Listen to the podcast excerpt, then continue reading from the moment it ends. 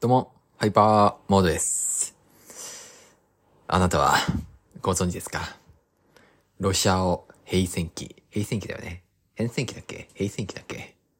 ロシアオ平、平、平戦期が、えー、第2弾が公開予定というか、もうすでに制作が始まってるみたいな話を聞きました。ニュースで。ニュース？ニュースで。うん。ツイッター見てると流れてきたんですよね。その記事リンクが。あ、やるんだっていう。なんか中国、中国のアニメなんですよ。中国のアニメですごいクオリティが高いんですよね。で、すでに、すでにっていうかそうか。最初は中国語版、中国版で公開されて、で、それがすごい日本でも受けて人気で、で、日本語版、ね、人気声優、人気声優の方々を起用して、で、えー改めて日本語版として公開されたっていう。僕も見たんですけども、すごい良かったんですよね。なんか、すごい良かった。何がいいかって言ったらもう全部なんですよ。ストーリーもいいし、音楽もいいし、何よりアニメーションの動きっていうのがすごい滑らかでさ、クオリティがすげえ高いんですよね。うん。めちゃくちゃすごかったよ。うん。最初はなんだっけ？ウェブ漫画から始まって、で、なんか、それでアニメーションにまで至ったっていう、そう、ウェブ版のアニメーションから始まって、ウェブの漫画から始まって、ウェブのアニメーションから始まって、さらにそれで映画化まで至ったっていう、すごいですよね。しかも、あれなんですよね。原作者の方がすごいこだわり強くてさ、アニメ制作にまで携わってるっていうのはまたすごいですよね。最初自分一人でアニメ作ってたんだっけ？いや、ちょっと、ごめん。不明確だからちょっと断言はできないけど、まあ、とにかくすごいこだわりがあって、で、そのこだわりの分すごいクオリティも高いっていう、まだ見てない方はぜひ見ていただきたいって思ってます。見よう。うん。多分動画配信サイトでは、ほぼほぼの確率で見れるんじゃないかなって思う。Unext とかアマプラとかで、わかんない。調べてください。はい。ググろうぜ。うん。まあ、とにかくおすすめの映画で、それの第2弾が公開されるっていうのがすごい自分的にはビッグ大ニュースだったんですよ。ビッグ大ニュースってなんか面白いな。あ、まあいいや。うん。大きなニュースだったんですよ。あ、やるんだって、やったーって思いましたね。ぜひ日本でまた改めて公開してほしいなって思いました。そう、キャラクターもすごい魅力的でさ、あ、なんだろうな。あの、ちょっと、あの、中国語名がちょっと呼びにくいんですけども、あのキャラクターのが可愛いんですよね。なんか。猫の妖精だっけ？猫の妖精で、なんか、猫の妖精で、なんかちっこいのもいるんですよ。ちっこいなんか黒っぽい妖精もいて、なんかそれがなんかすごい表情が可愛らしくて、なんかいいんですよね。うん。で、なおかつ強いっていうのがすごいんですよね。うん。で、僕の好きなゲーム、アークナイツともコラボしてさ、ね、プレイしました。サイドストーリー、サイドストーリー的な感じなのかな？なんかそれでプレイして、で、なんか、キャラクターもらいましたね。キャラクターっていうか、オペレーター。ね。あの、ロシアを変戦記、平戦記か。平戦記の主人公。うん。ちょっとまだ使ってないんですけども、使ってないけど、うん、手に入れました。はい。なんだっけな。ユーザー、えーっと、まあ、とりあえずそのイベントをプレイすると必ずもらえるっていう特典みたいな感じですね。うん。まあ、そういう、まあ、アークナイツ自体ももともと中国のゲームだから、なんかコラボレーションしやすかったのかなって思ったりします。うん。ね、ストーリーも良かったですね。ストーリー。まあ、ロシアは平戦期のキャラクターが、アークナイツの世界に迷い込んじゃって、で、そこでなんか、アークナイツの世界の過酷さに触れながら、えっ、と、離れ離れになってしまった主人公と、なんとか出会うっていう物語なんですけども、なんか、すごい、アークナイツの世界ってこんなに残酷なんだなっていうのを改めて知りましたね。うん。アークナイツの世界ってすごい残酷なんですよ。鉱石病っていうのが治らない難病で、で、どんどん体を犯していくんですね。で、なおかつ、もう、末期状態、末期状態で治らないっていう状態になっちゃうと、体全体がもう鉱石のようになっちゃって、で、それが破裂するんですよ。で、破裂したら、周りの人を鉱石病に感染させるっていう。だからこそ、その病気っていうのはすごい恐れられてるし、なおかつ差別の対象になったり、非人道的な扱いをされるんですよ。怖いよね。うん。で、そんな世界で鉱石病と戦いながら、なおかつ、えっ、と、そういった差別や、まあそういう迫害とかと戦う、戦っていくのが、まあ、なんだろうな、アークナイツのロドスっていう陣営なんですね。ロドスっていうのは、えっと、医療機関で、で、まあ、医療的な、なんだろうな、医療的な業務を行いながら、そういったなんだろう、戦闘とか、まあそういう差別とか、テロリストとかと迎撃していくみたいな、なんかそういうのもあったりな、あったり、あったり、なんか、すごいゲームだなって、毎回やるたびに思わされますね。うん。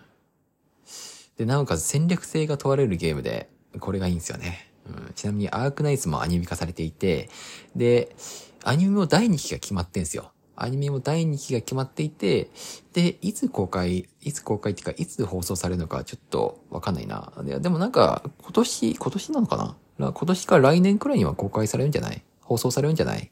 知らんけど。うん、放送されます。多分。わかんない。調べてください。ググろうぜ。ググろう。わからないことがあったらググるっていうのがね、ぜひね、なんだろうな、えー、身につけていただきたいリテラシーですね。うん。はい。ごめんなさい。偉そうなこと言って。じゃあ自分がググるよって感じですね。はい。はい。調べます。僕もググります。はい。で、もう一本。もう一本。アモアス、アモングアスだっけ？あれもアニメ化されるらしいですね。うん。アモアスっていうのは、あれですよ。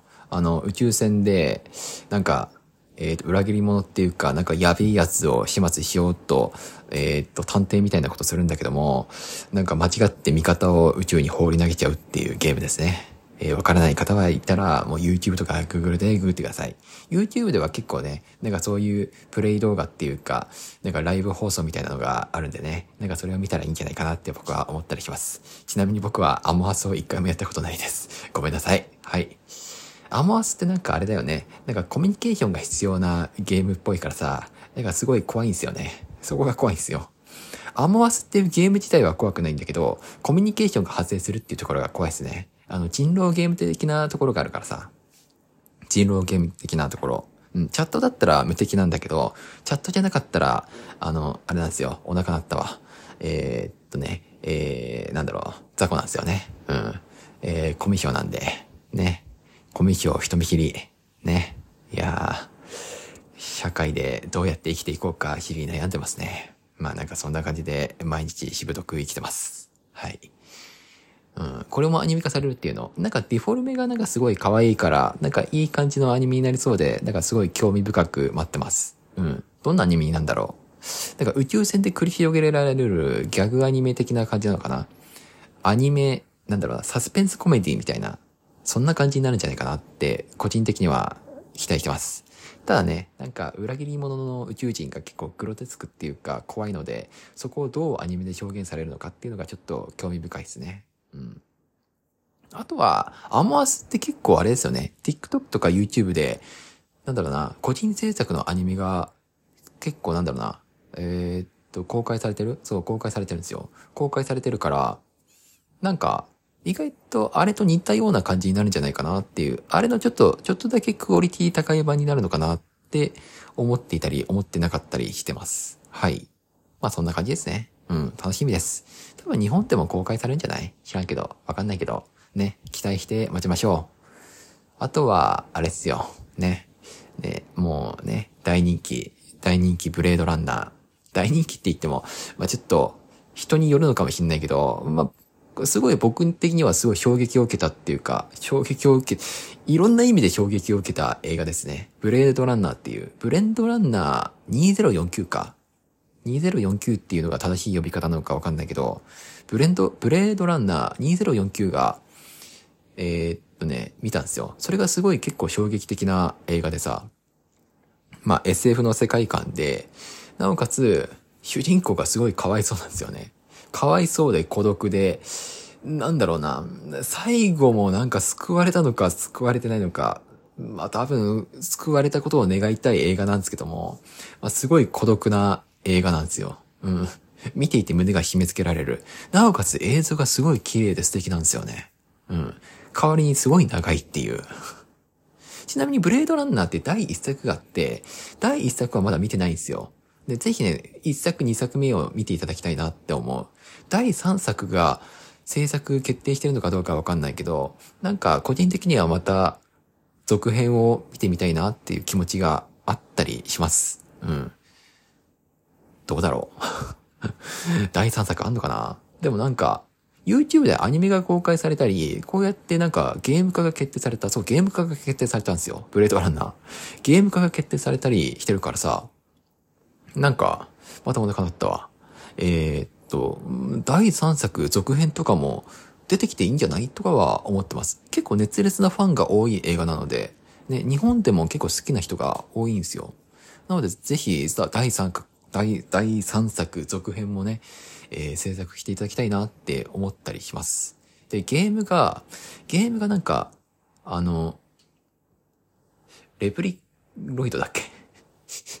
漢字のところちょっと忘れちゃったんですけども、まあ、人間と似た存在、人間と似てるけれども人間じゃない。人間によって作り出された人間っていうかロボットっていうか、擬態っていうか、まあ、なんかそういう存在があるんですよ。で、そういう存在で、なんだろうな。狩るべき対象がいなくなった世界。えっ、ー、と、わからない方がいたらちょっとググってください。ググろうぜ。うん。で、狩るべき対象が、なんか命令されて、なんかレプリカイド、ロイド、レプリロイド、レプリロイド、飼ってたんだけど、なんか狩るべき奴らがいなくなっちゃったけど、それ、その後はどうしようみたいな、なんかそんな感じの世界観になってるらしいですね。ググってください。ね、ググろうぜ。ね、ググるっていうことが一番大事だなってちょっと最近思ってきましたね。あんまりなんか、あれだね、適当なこと言っちゃダメだなって最近思ってきました。うん。まあ、こうして適当なこと喋ってるんですけどね。いつも、いつも、いつもじゃないよ。いつもじゃないけど、まあなんかこんな感じで適当なことを喋ったり、喋ってなかったりしてますね。うん。ね、ファクトベースが大事ですね。ファクトベース。ね。うん。ファクト。ファクトっていうのは事実ですね。事実ベースで喋るってことが大事ですね。うん。フェイクじゃなくてファクトです。ファ、ファ、ファクト。ファクトです。ね。誤った情報を流すのはフェイクですね。フェイクニュースと同じですね。ファクト、ファクトが大事です。うん。まあ、ただ、僕がささっきまで喋ったファクトなベースに基づいた情報としては、まあ、とりあえず、ロシアを兵戦記が、まあ、第2弾、制作が決まってるよっていう話と、あとは、えー、っと、なんだっけ、アマースか？アマースがアニメ化されるよっていう話と、あとは、ブレードランナーが、えー、映画化じゃねえや、ゲーム化されるよっていう、この第3つは絶対に正しいなって僕は思いますね。うん。思うっていうかそうですね。うん。まあ、この3つのニュースがなんか個人的には結構驚いたニュースでさ、でもなんかそんなに話題になってないのがちょっと残念だなって思ってます。アモアズのアニメ化は結構話題になったか？うん。まあなんかそんな感じです。うん。ロシア語平戦記のアニメ化っていうか映画化がまた決まったっていうのが結構嬉しいですね。うん。まあこれもなんかそんなに話題になってなかったんですよね。うん。いやまあ、実際に本当に制作されるかどうかっていうのがちょっと怪しいところでも怪しいなってちょっと思っていたりするんだけれども、いやでもぜひね、制作されて公開されて日本でも公開されてっていうところまで来てほしいなとかは思ってる。思ってます。はい。あと個人的になんか話してて思ったんだけどさ、こうして話してて思ったんだけど、僕ってなんか話の終わりにうんっていうことが多くねって思った。うん。こんな感じ。はい。えー、まあなんかそんな感じです。まあこれをちょっと喋りたかったなっていうところですね。まあとりあえず、ロシア語平戦記とブレードランナー2049はぜひ見ていただきたいなって思ってる。この2本の映画は、この2本の映画をぜひ見ていただきたいなっていうところです。いや、面白いんで、面白いんでね、後悔はさせないんで、ぜひ見ていただきたいなと思う。ただ、ブレードランナー2049って長いんですよね、確か。長いからなんか、時間取るからとりあえず、時間取るし、なおかつ、あの、話が濃くなんですよ。話が濃くだから、なんだろうな、なんか、あの、話が濃くだし、なおかつ見ていて辛くなる映画だから、なんか最初は路標編成期で、あの、心を温かくしてから見た方がいいんじゃないかなって思いますね。ブレードランナーは。ロシア編成記はとても素晴らしい映画で、心温まる映画で、ね、なおかつ主人公が可愛いからさ、見ていてなんかすごいいいなって思う映画なんですよ。うん。ぜひね、ロシア編成記見てから、ブレードランナー2049を見ることをお勧めします。うん。どうだろうな。なんか、ここまで喋ってたけど、ブレードランナー2049って進められる人と進められない人がいそうで、なんかちょっとあれだな。なんだろう、すごい時間に余裕があったら見ていただきたい映画かなって思う、ブレードランナーは。いや、対策で面白いんですけども、素晴らしい映画なんだけど、重いなって言われれば重いんですよね。うん。重いからこそ、あんまり人に勧めていい映画なのかなって考えるとちょっと悩むんですよ。まあそんな映画なので、ぜひね、えー、見ていただきたいなってところです。はい。以上です。てなわけで、また、バイバーイ。わひょい。